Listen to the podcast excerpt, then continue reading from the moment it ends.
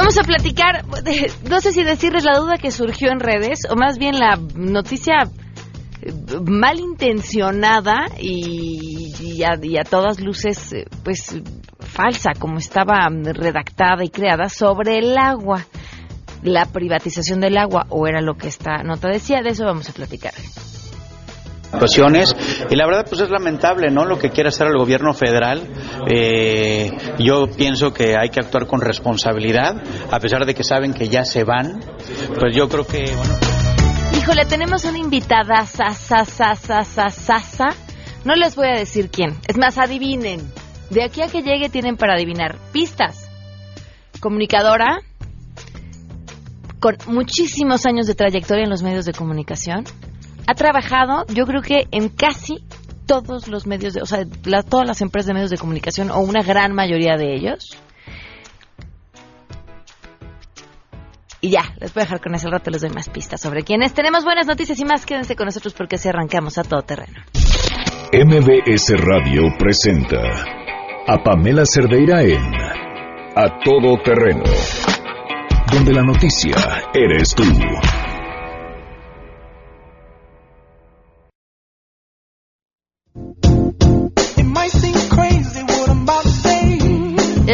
Oficial de los miércoles en el que vemos todo con ojos mucho más optimistas. Gracias por acompañarnos en este miércoles 20 de junio del 2018. Soy Pamela Cerdeira, los invito a que se queden aquí hasta la una de la tarde. El teléfono en cabina 5166125, número de WhatsApp 5533329585. Pues seguro leyeron este, esta nota que estuvo circulando en, en redes después del partido de fútbol, que si mientras tú veías eh, el fútbol, el presidente privatiza el agua. Y decía yo a todas luces tramposa porque tendríamos que haber sospechado que poco se hace en domingo, sobre todo domingo de fútbol, pero además a todos luces tramposa porque falseaba información sobre algo que había mm, sucedido relativo justamente con el agua. Le agradezco enormemente al doctor José Sarucán que nos acompaña vía telefónica, titular de la Comisión Nacional para el Conocimiento y Uso de la Biodiversidad. Gracias por acompañarnos. Muy buenas tardes. Gracias a ustedes, Pamela, por el espacio y ya que empezó usted con esa nota, diría que el anuncio público de esto se hizo una semana antes del partido de fútbol, o sea que realmente son ganas de buscarle tres pies al gato, no es cosas. Pero en fin. Pero no es ahora, lo más ¿cómo, importante. ¿cómo entender lo que sí se hizo? Bueno, ¿cómo entender lo que sí se hizo? Sale, este, el agua es esencial para la vida en la naturaleza, incluidos nosotros, desde luego, como parte de la naturaleza, y los ecosistemas todos requieren de agua. Y cuando uno empieza a hacer presa hacia derivar agua, derivar agua para usos industriales, domésticos y demás, y reduce el cauce del, de los ríos porque se represan o porque lo que sea, se entuban y se van en otros lados, este, la primera, el primero de los, voy a llamarle stakeholders, es decir, de los interesados, perdón que lo ponga así, en, en la existencia del agua en una cuenca es, son los ecosistemas empezamos a dañarlos fuertemente y eso genera una enorme cantidad de cambios este en cadena que afectan realmente áreas áreas muy grandes ecosistemas muy grandes selvas bosques manglares humedales etcétera. Entonces el estudio que se hizo y que llevó 10 años porque no fue algo que se sacó sobre las rodillas y que fue hecha por gente realmente dedicada a esto y apoyado por un lado por el WWF, pero por otro lado por la Fundación Río Arronte, que puso recursos para que se hicieran los estudios durante una década en cada una de las cuencas. Este, lo que establece es primero asegurar que el agua para los sistemas naturales y lo que sería el flujo natural del agua se mantenga para los ecosistemas. Y eso representa ah, en cualquier lugar entre los 60 y el 80% del agua que cae en una cuenca, ¿sí? Si eso lo represamos, lo derivamos y demás, todos los ecosistemas que están en esa zona empiezan a, a modificarse profundamente, a deteriorarse, a perderse, y entonces perdemos esa diversidad biológica con los ecosistemas, los servicios que nos proveen y demás. Entonces, la primera medida es garanticemos que los ecosistemas se mantienen estables y funcionales para bien de toda la gente ahora y para el futuro. Número uno. Eso se lleva alrededor de, como le decía, entre el 60 y el 80% del agua.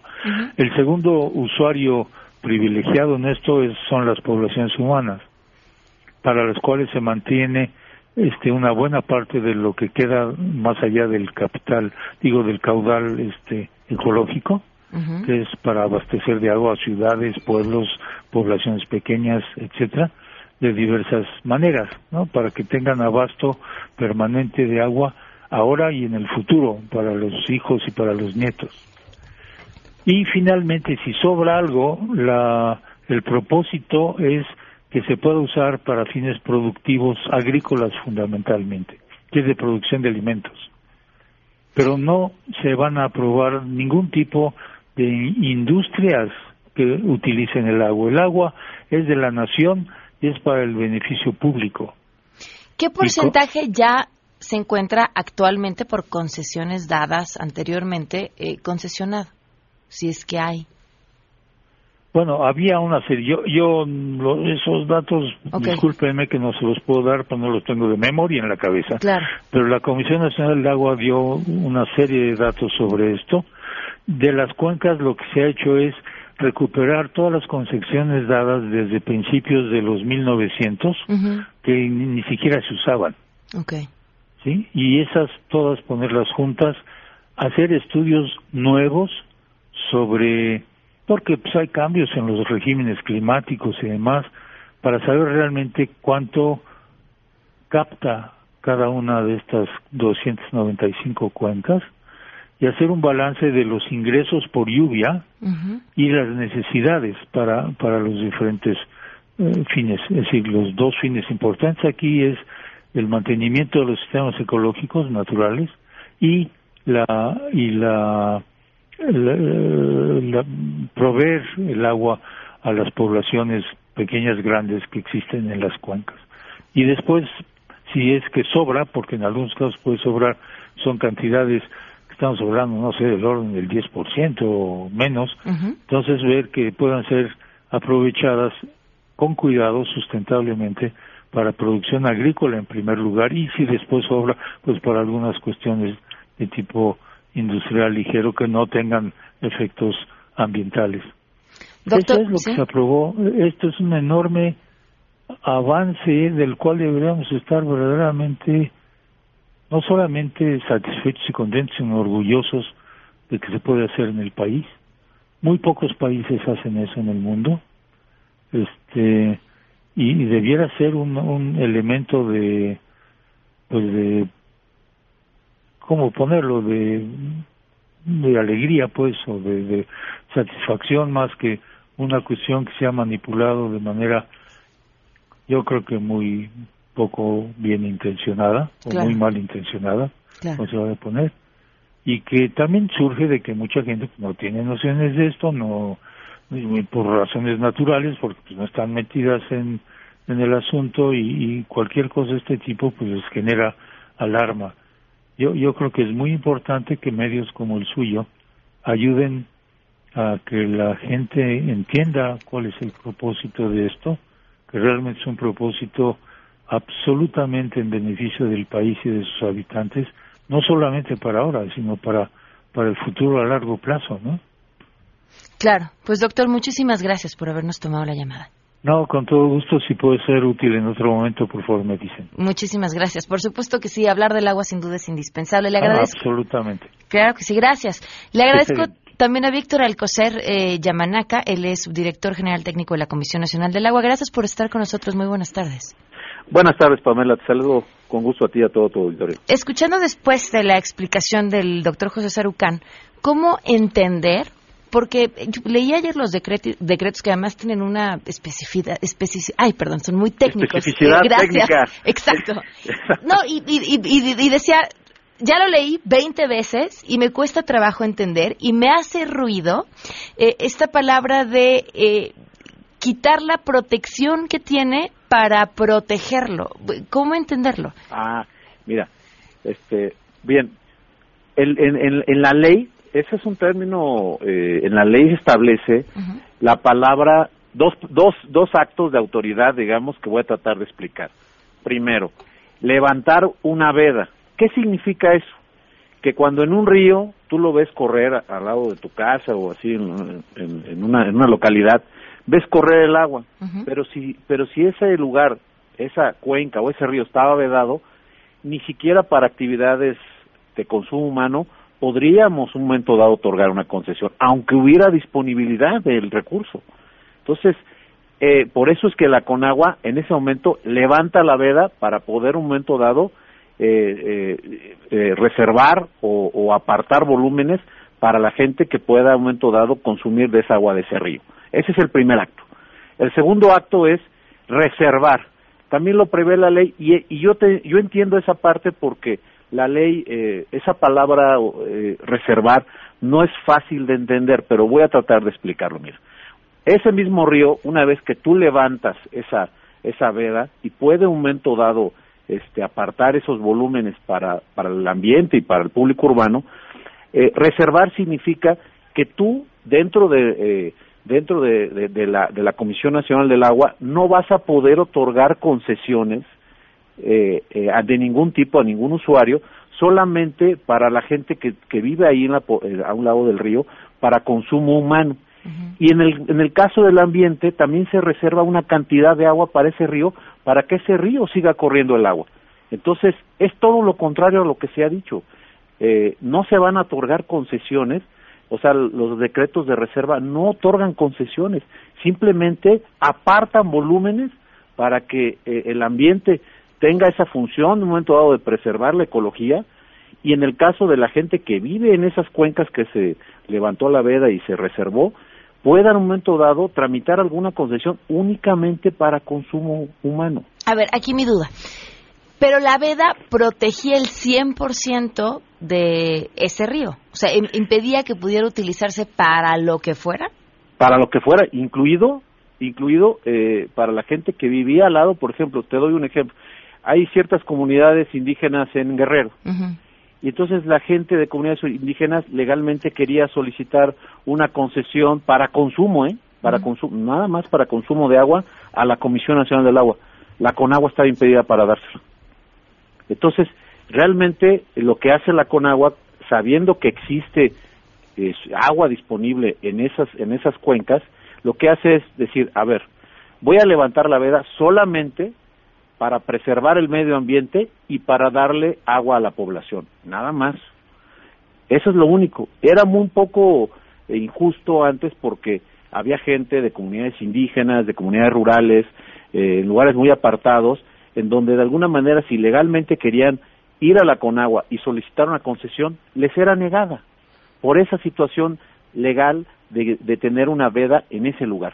¿Cómo funcionan las concesiones para consumo humano? ¿Quién, si pudiéramos ejemplificar, quién lo solicita, cómo lo solicita, de qué manera puede hacer uso del agua y de cuánta una vez que tiene una concesión?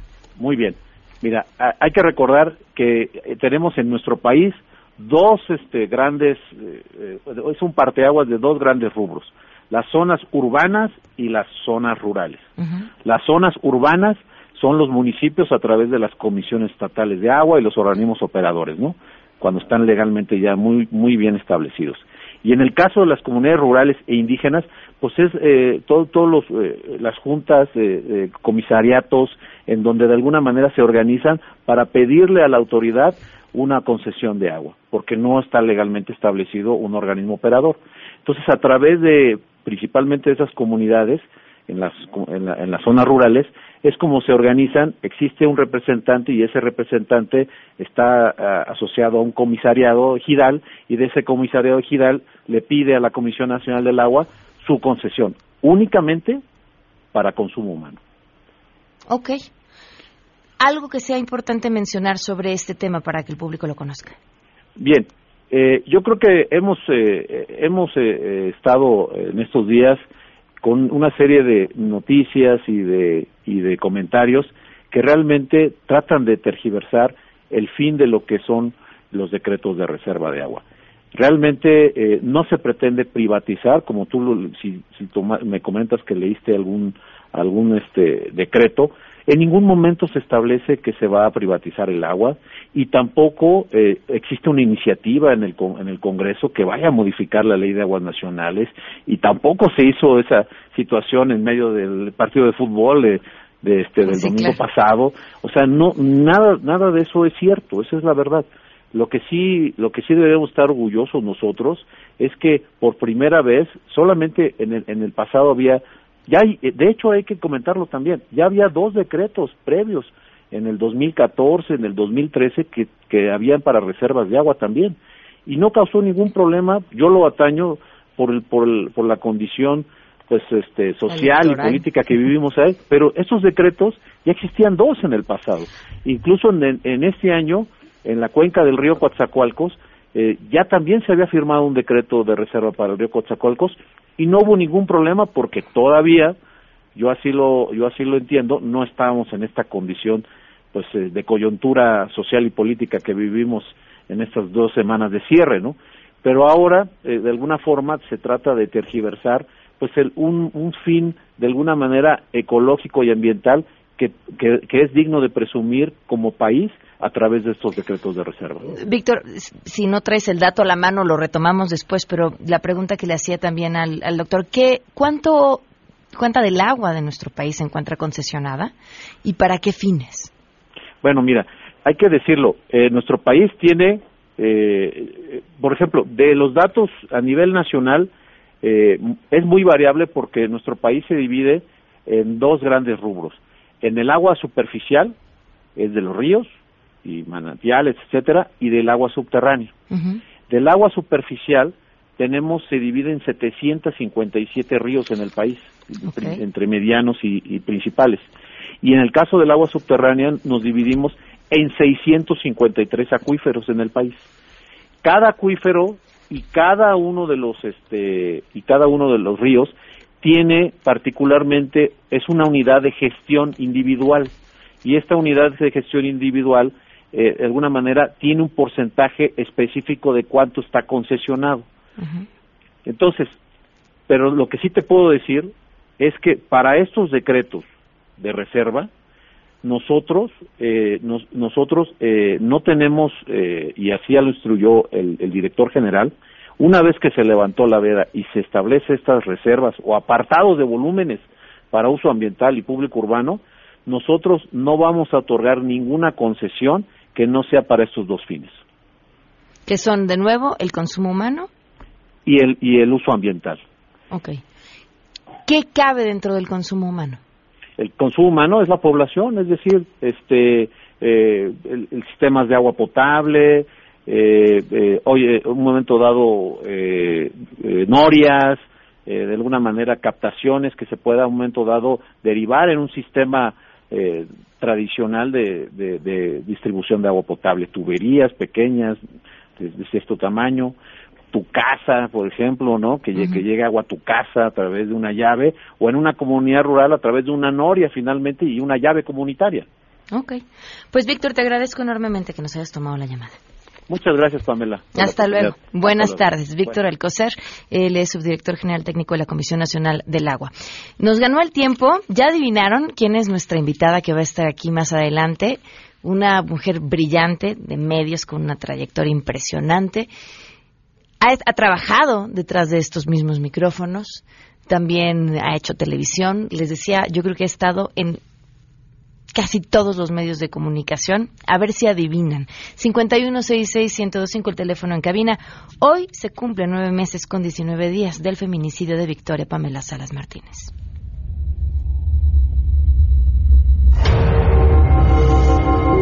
Que se pongan del lado de nosotros. Que se pongan del lado de todos esos padres que hoy somos nosotros, mañana pueden ser ellos, que a nadie se le desea. Victoria Ponce, nada. Nueve meses con 19 días seguimos esperando a que se haga justicia. Como los miércoles nos gusta ver, sobre todo a México con otros ojos, la pregunta que les hacemos el día de hoy tiene que ver con, ¿para ti qué es México? Solo que esta vez la pregunta fue a niños. Queremos conocer tu opinión a todo terreno ¿qué es México para ti? Para mí, México es un país con lugares súper bonitos, mucha cultura, comida deliciosa y gente súper padre. Es un muy lindo lugar, la gente es muy amigable, la comida es muy buena, su artesanía es preciosa, la gente te ayuda y el arte también es muy lindo. Y lo que no me gusta es que haya mucha inseguridad comparado con otros países, está contaminado, hay personas malas y hay más construcciones de las que necesitamos. Para mí México es un país donde la gente respeta a los demás continentes. Para mí México es un país lleno de alegría y gloria. México es, el, es una casa para mí, es el lugar que más me gusta. Un lugar muy bonito, es donde vivo. Me gusta todo de México. Para mí México es un país con una cultura increíble, con una gente buena y con comida deliciosa.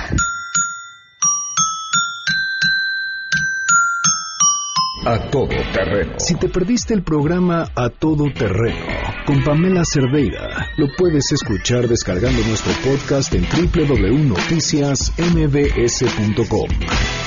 Pamela Cerdeira regresa con más en A todo terreno, donde la noticia eres tú.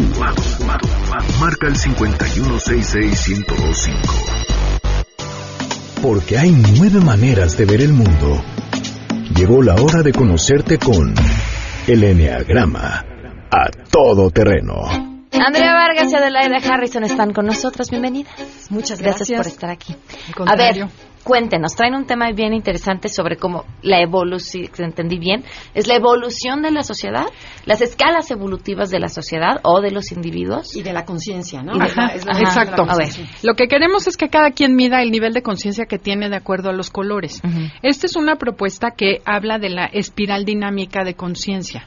Y de hecho, cada país tiene distintos niveles de conciencia. Entonces, como país entramos en un nivel de conciencia, como persona nos vamos desarrollando O sea, la conciencia colectiva es el resultado de la conciencia de sus miembros. Entonces, queremos platicar los niveles que hay de conciencia y los colores para que vaya viendo cada quien dónde está y desde dónde decides tu vida y obviamente el tema de moda, desde dónde votas el día de hoy. ¿no? Sí, y fíjate, lo, lo interesante es que esto lo pone en colores, que es muy fácil, y además esto lo puedes aplicar tanto en tu vida familiar, como en tu país, como en tu empresa y como persona, decir, bueno, yo en qué nivel de conciencia me encuentro. Entonces la idea es hacer un poquito de conciencia para, para saber votar mejor este primero de julio. Entonces, bueno, el nivel más bajo es el beige, es color beige. Y es beige color oveja. ¿Por qué? Porque son personas que se sienten tan indefensas. Los niños nacen con este nivel de conciencia, dependen de los adultos para que les den de comer, para sobrevivir, para todo. Y son personas que solo buscan sobrevivir. Con tener comida, alimento y sustento están contentos. No buscan más en la vida, no buscan trascendencia, solo quieren sobrevivir. Es cumplir y ya, con eso me, me basta. Y son borregos, Ajá. muy fácilmente manipulables, porque están en un nivel muy básico. Entonces, esta es la gente que vende su voto por una despensa. Ay, no me importa mañana qué va a pasar, si va a estar peor el país. A mí con que hoy me den una despensa estoy contenta. y nadie más me va a dar mi, mi despensa. Exacto, mis por la 500 torta me vendo. claro. Después pasamos al nivel morado. Primero fue beige, que es la más grande, es la población más grande, creo que es el 70% de la población está aquí. Después nos vamos al, al morado, que este busca seguridad. El otro busca sobrevivir, este busca seguridad. Entonces yo me voy a liar con ciertos grupos para hacer una tribu. Y más vale ser muchos, porque cuando yo no me atrevo solo, es mejor ser muchos porque no soy macho. Ok. ¿ok? Y entonces aquí lo que busco, Adelaida, Por ejemplo, este, en los partidos de fútbol ahorita en los estadios, son los que hacen destrozos, que roban camiones, o sea, solo no me atrevo, pero en masa hago cosas barbaridad y media.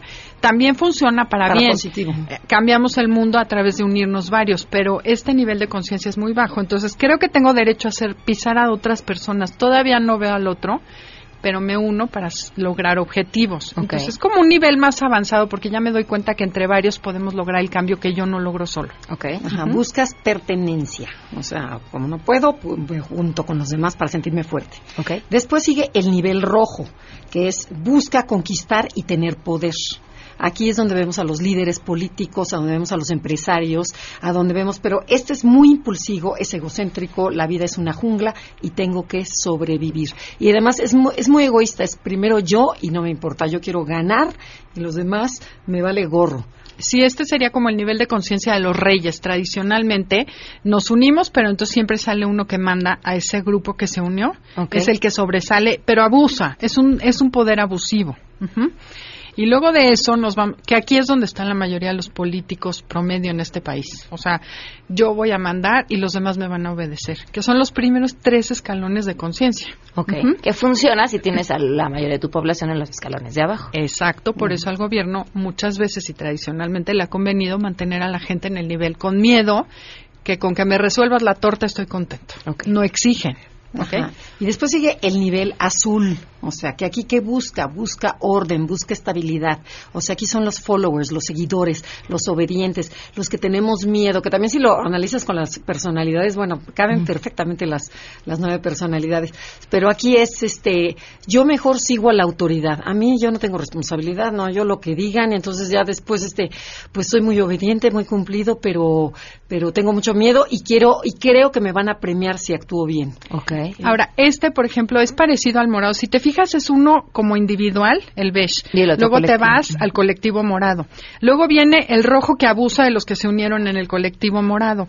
Y entonces viene el orden para meter en cintura a esos rojos que quieren abusar de los morados. Es un nivel más elevado porque empiezo a ver por el bien colectivo entonces son como un poquito más ordenados. Es para ponerle límites a ese rojo abusivo. Si nos vamos a la historia, los reyes, pues esto es como un poquito ya las naciones que meten en cintura al rey o le ponen orden o el Congreso, empieza a haber leyes. contrapesos. Exacto, es el contrapeso a ese rojo abusivo autoritario. Ok. Después sigue el color naranja ahora sí que movimiento nada. sí, te lo juro. Yo creo que esa cancioncita que no te puedes de ahí aquí lo sacaron y también el verde lo claro que lo sacó de aquí, por supuesto. El, el color naranja busca resultados, busca logros, busca éxito, es el hacedor, es pragmático, es positivo y le gusta lograr resultados y avanzar. Es muy competente, es autónomo. Entonces es el hacedor humano son los que siempre buscan lograr éxitos, tener dinero, son los mil, o sea, los que a fuerza quiero ganar dinero, lograr mi propósito, no importa si me llevo la ecología del mundo, eh, son gente que ha hecho, que es lo que estamos ahorita viviendo en muchos aspectos. Hago negocios y no me importa quién me lleve entre las patas. el chiste es que yo esté bien y yo gane lana. Y obviamente como contrapeso vamos a tener el siguiente nivel de conciencia. Ajá, que viene el verde, ¿ok? El verde es ecologista, busca la afiliación, la paz, proteger a la humanidad, al planeta, responde a las necesidades humanas, busca el consenso, el consenso y la construcción. O sea, quiero, quiero un mundo mejor. Y obviamente este nivel es donde están, por ejemplo, los millennials. Los naranjas fue como los 70s, 80s, 90s, empezamos a, surgir esa, ese emprendimiento. es logra, muévete. Estados Unidos es un país súper naranja va sobre lo que sea, logro lo que necesito y no importa las consecuencias. Entonces, el nivel que tenemos ahorita con los millennials es sí, sí importan las consecuencias, no estamos acabando el país, no se trata de lo que tú quieras individualmente, sino todos estar bien. Sí, yo lo que veo es que tiene que ver como con un tema de propósito, ¿no? Además, o sea, es como decir, sí, voy a ganar dinero, pero ¿y luego? Exacto. Entonces, los verdes luego les pasa que no tienen tanto emprendimiento. Son como gente menos muy idealistas. Entonces, el chiste de llegar al verde es que sí veas lo demás, pero que tengas naranja, que tengas rojo cuando lo necesitas y bajar a los recursos, o sea, usar los recursos que ya se tienen como humanidad. Entonces, está bien, de repente todos tenemos que ser beige y decir, ok, yo obedezco y sigo al líder. O azul. tengo que buscar estar bien y satisfacer mis necesidades. Pero ya que tienes un nivel verde de conciencia es como sí, pero no puedo hacerlo a través de pisar a otros o echarme el planeta. Entonces no se trata que ahora solo vamos a ver el bien del planeta y nadie va a trabajar, que es un poco la línea de lo que se quejan ahora los millennials, ni están en el naranja de me vale, voy por lo mío y no me importan los demás.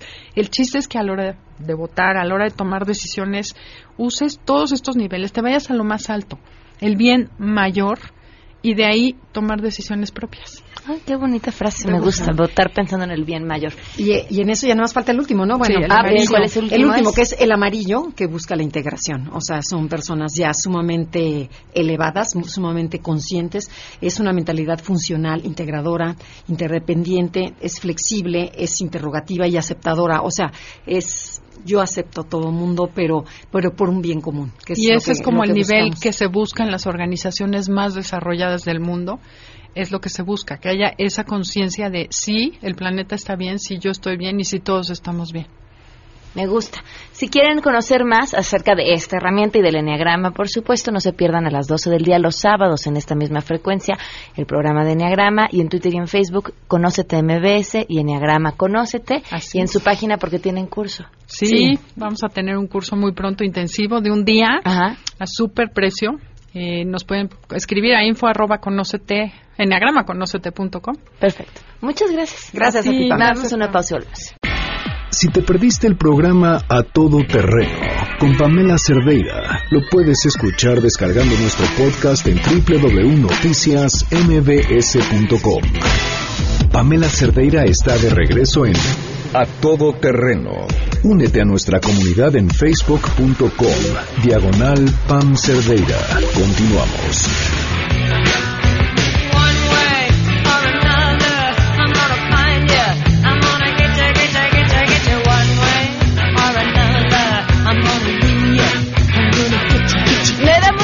Gusto tener a la invitada que tanto les estuve presumiendo, pero no les dije de quién se trataba que esté aquí. Eh, híjole, tengo tantas cosas que decir sobre ella que se me iría el tiempo, pero lo voy a resumir en que es una mujer a la que admiro muchísimo. Ay, mi Pam. Entre muchas de las cosas que admiro ranas, es autenticidad. Fernanda Tapia, ¿cómo estás? ¿Cómo estás, mi Pam? ¿Cómo están todos ustedes? Oiga, Qué re bonita está la cabina. Está chula. Está re bonita, han enchulado en la máquina aquí harto.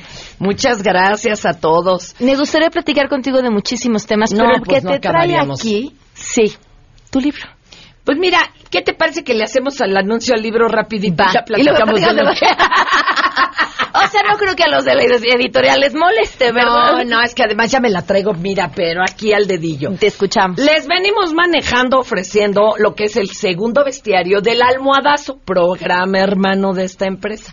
El almohadazo tiene ya casi 10 años a través del 52MX y pues ya nos tocaron dos selecciones y más de eh, tres selecciones, que es otra cosa. y entonces ya ves cómo somos de cábulas, dijimos, este es un antinoticiario hecho para personas que no les gustan los noticiarios, pues aquella vez dijimos, hagamos un análisis de los de los que la andan rolando en la política para los que no les gusta leer de política y salimos con nuestro bestiario. Y en este sexenio nos eh, honró el señor José Miguel Porrúa, que le mando un beso y a todo el equipo de Porrúa tan pacientes que se pusieron las pilas porque todo el mundo me dice, ¿cuántos meses para preparar el libro? Bueno, tenemos que ser honestos. La verdad es que como lo manejamos todo el año, los materiales, pues, Ya lo tienes. se los armamos en dos meses y ellos lo tuvieron que publicar en dos semanas. Nuestra querida amiga Gabriela Quintana, la dibujante, que ha hecho un trabajo bien bonito, como tú puedes constatar, ella tuvo creo que tres días, o sea, cuatro para cumplir. Wow. Y hasta me sacó dibujo a mí de Maléfica, que, que estoy en la portada moviendo un perol. ¿Y por qué un bestiario? Tú- pues tú te acuerdas, mi querida Pam, que el maestro Cuevas hacía su cuevario. Como buen machín, de estas son todas las viejas que yo me tiro, ¿ah? y entonces es mi cuevario. Y luego el doctor Volavsky, un querido amigo que seguramente tú también conoces, él dijo, no, pues yo en lugar de un cuevario yo tendría que hacer un bestiario con todas mis viejas. Él argumentaba que porque daba su amor a tontas y a locas. Y entonces, pues le tomamos la palabra con lo del bestiario para estas bestias Verdadera. míticas, legendarias, extrañas, algunas no han sido muy vistas, otras despertaron después de hibernar décadas, unas provienen de la época eh, de la Pangea o del Priásico, 公。Y pues ahora es un lío porque no hay cómo clasificarlas, muchas han mutado, evolucionado, cambiado de color, tienen más cola que les pisen, cambiaron de hábitat, se llevan con otras especies que antes no se llevaban, y entonces ahí tenemos muchos ejemplos muy bonitos. Usted va a ver una serie de especies, tanto nacionales como internacionales. Mira, esta yo creo es de mis favoritas, el Camellus leyendae, ¿verdad? Subespecie Pambolericus retiratus. Yo no sé por qué le da un aire tan alto a Temo Blanco. Digo, cualquier parecido con la realidad es mera coincidencia. Y miren, tiene hasta su jorobita. Y además una explicación muy clara, por supuesto, con este excelente sentido del humor de sobre de dónde viene. todo muy bonito. Ahora, aquí sí la, la Le, hizo un favor la dibujante porque le dio cuello. O sea, no, no lo mató como los 122 que llevamos ejecutados. Le dio más cuellito del que tiene nuestro querido Y así hay muy bonitos y hay hasta internacionales. Como este señor que está en el ojo del huracán por haberse salido de la Comisión de Derechos Humanos de la ONU. Sí, el Chuchulucus este, albinus. Este, mire usted, qué bonito buitre. Ah, muy bien. No, este, este para todos hay. Dice, subespecie avis televisivis cagantis. Familia una de inmigrantes americanis dreamers. Alimentación se nutre de crisis de las inmobiliarias, de las financieras, de las políticas, de su imagen pública. Hábitat está entre el Torre Trump y la Casa Blanca, ¿no? ¿En dónde pueden encontrar el libro? En todas las librerías. Todas. Mira, pueden bajarlo vía digital este, en, en porrua.com.mx. Hasta es más barato, matan menos árboles. Pero ustedes de los aferrados como su servidora, que todavía nos gusta el librito en la mano, lo puede comprar en cualquier librería, pero si va a las librerías Porrua, como es el libro del mes, trae descuento. Ah, muy bien. Saque usted ahí su tarjetita, amigo. Eh, y es una cocha pechosha, ¿cómo ves? Me parece muy bien. Pues felicidades por este. Gracias. Y me he tus bestias consentidas. anuncios, A ver, ¿qué más trae? Para los que quieren ver este show político que se mueran de risa con mis queridas reinas chulas. Ahí estoy yo de colada, ¿no? Ya ves que como la humedad me les metí, ya no me hayan cómo sacar del vicio. Este, los están ellas jueves, viernes y sábado con ese show el de las mil y un chifladeras electorales. Hagan de cuenta los cuentos de Sherezada, pero pues con personajes muy chistosos. Está Amlodín y la lámpara maravillosa, ¿no? Ana Yaya y los 40 ladrones, y así se va. Y estamos a las nueve y media yo los viernes y sábados, ahí en Madrid 13, Coyoacán. A todo el que diga que lo escuchó aquí con Pam en todo terreno, le damos 30% de descuento. Y los viernes se pueden seguir de frente con mi show Cuchicuchi este no apto para cardíacos. Ese es muy bonito, el de 50 sombras de Fer, pero van a pasar de la risa al pasmo, a lo elegante y sutil. No, sí, de veras. Y estoy por estrenar una comedia romántica, Pam, lo que nunca había hecho en mi vida. ¿Y eso? Ya solo me falta una mendiga pasarela de moda, sí. Ya, nada más invócala, ¿eh? Tú dime y te lo organizamos. Órale, ya rugiste. Oye, a ver, eh, ¿y cuál es Eso la va a ser en Wilberto Cantón los miércoles de julio, tal vez en París. Sí, pues digo, el maestro Javier Neto, que es un insensato, no sé de dónde se le ocurrió que yo podía hacerlo, pero ahí vamos. Ahí vamos, está muy bonita. ¿Qué te falta hacer? Este, agarrar paz, volver a comer en la mesa, sentada como Dios manda. No podrías, ¿o sí? Eh, bueno, ahorita no tengo cabina al aire. Ajá. Ah, este, entonces... Aquí vengo a dejar el mensaje. Estoy muy angustiado, oye, porque me sobran 10 minutos al día. No, ¿cómo creen? Oye, pero sí, pues ahí estamos, ¿cómo la ves? Ah, no más rápido. Para esa compren los boletos en Boletópolis con la clave París eh, con Fernanda y les dan 50% de descuento. Ok, me, me quedan tres minutos. Ah, pues platiquemos de otra cosa, pues, ahora sí te pregunto lo que te quería preguntar. Perdone usted. No, comentaba el, lunes, comentaba sobre esta carta que le escribiste a Paola y me quedo con la parte final que es la que más me gustó, esta no te puedo bajar del, del, escenario público, no te puedo bajar de todo lo que te están haciendo, pero me subo contigo. Porque hace mucho, decías, perdí la vergüenza pública y la vergüenza pública. ¿Cómo se llega ahí? Pues este, cuando te das cuenta de que estamos viviendo un ridículo y que evidentemente nacemos con un manualito de género, no con la torta bajo el brazo, en donde ya te dictan el papel que espera la sociedad que cumplas para ser aceptado, en donde los niños no lloran, las niñas no gritan, los niños de azul, las niñas de rosa, además te lo venden como si fuera natural y yo no he visto a nadie, ninguna mujer que lave los trastes con las tetas o un señor que con el aquellín cambie una llanta, ¿verdad? Y entonces estamos viviendo el absurdo en donde, por ejemplo, el que cometió la indiscreción, pues es el caballero, ¿no? Y pues ya lo que quieran y la broma y la guasa, pues él tendrá que cargar con ello y defenderse. Y sin embargo, queda como el, mire, yo bien dotado y me las puedo con todas, y sin embargo las mujeres alrededor que comparten este mismo asunto sexual, como para ellas la sexualidad está vedada y es sucia, entonces ellas son las que salen perdiendo porque no me las bajan de zorrotas. Eso es una injusticia. Es una injusticia y la repetimos a cada rato. El mentado grito en las canchas. Señores, no crean que me importa que, que multen a la Femex Food. A mí la Femex Food se me resbala por más que don Necio de María diga, no griten, no griten. No, el verdadero trasfondo es que esa palabra que gritan es la última que escuchan muchos integrantes de la comunidad LGBT antes de ser asesinados. Ese es el dolor. ¿Sí me explico? Eh, por lo demás, hagan lo que quieran. O sea, jueguensela entre ustedes, mídanse los títulos nobiliarios. Pero ese es el problema, que esto quedara en broma. Pero no solo te mata por la violencia soterrada, sino que está causando muertes de verdad. Y ahí están los feminicidios, los crímenes de odio, y pues ya de ahí te sigues de frente, ¿no? ¿Qué tenemos que hacer? Además de pararnos y gritar y decir, esto está de la fregada. Bueno, eh, entender, entender. Cuando logras ver, ¿no? Así, cuando ya logras ver que te pones así los lentes, dices, ah, pues sí está absurdo, ¿verdad? Porque todos los chistes se burlan de todos los grupos en desventaja. ¿Por qué decimos, hey, el cojo, el, eh, eh, perdón, voy a decir, el maricón, no, perdón que use estas palabras, el, el ruco, la gorda, mi viejo, o sea, de todo contra grupos en desventaja. El indio. ¿Cuándo nos reímos de los malos? A ver, vamos empezando a cambiar el discurso. ¿Sí me explico? O sea, eh, no puede ser que sigamos fregándonos contra los más fregados.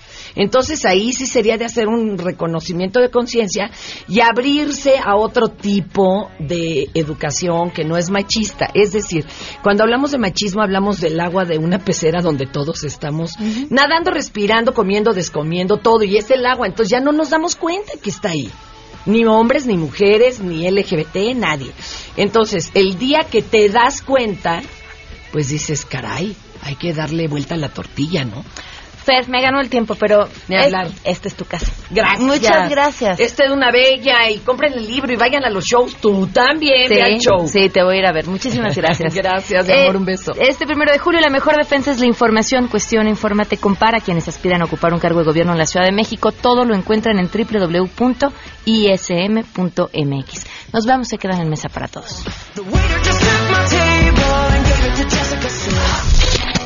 MBS Radio presentó a Pamela Cerdeira en A Todo Terreno. Te esperamos en la siguiente emisión, A Todo Terreno, donde la noticia eres tú. MBS Radio, en entretenimiento, estamos contigo.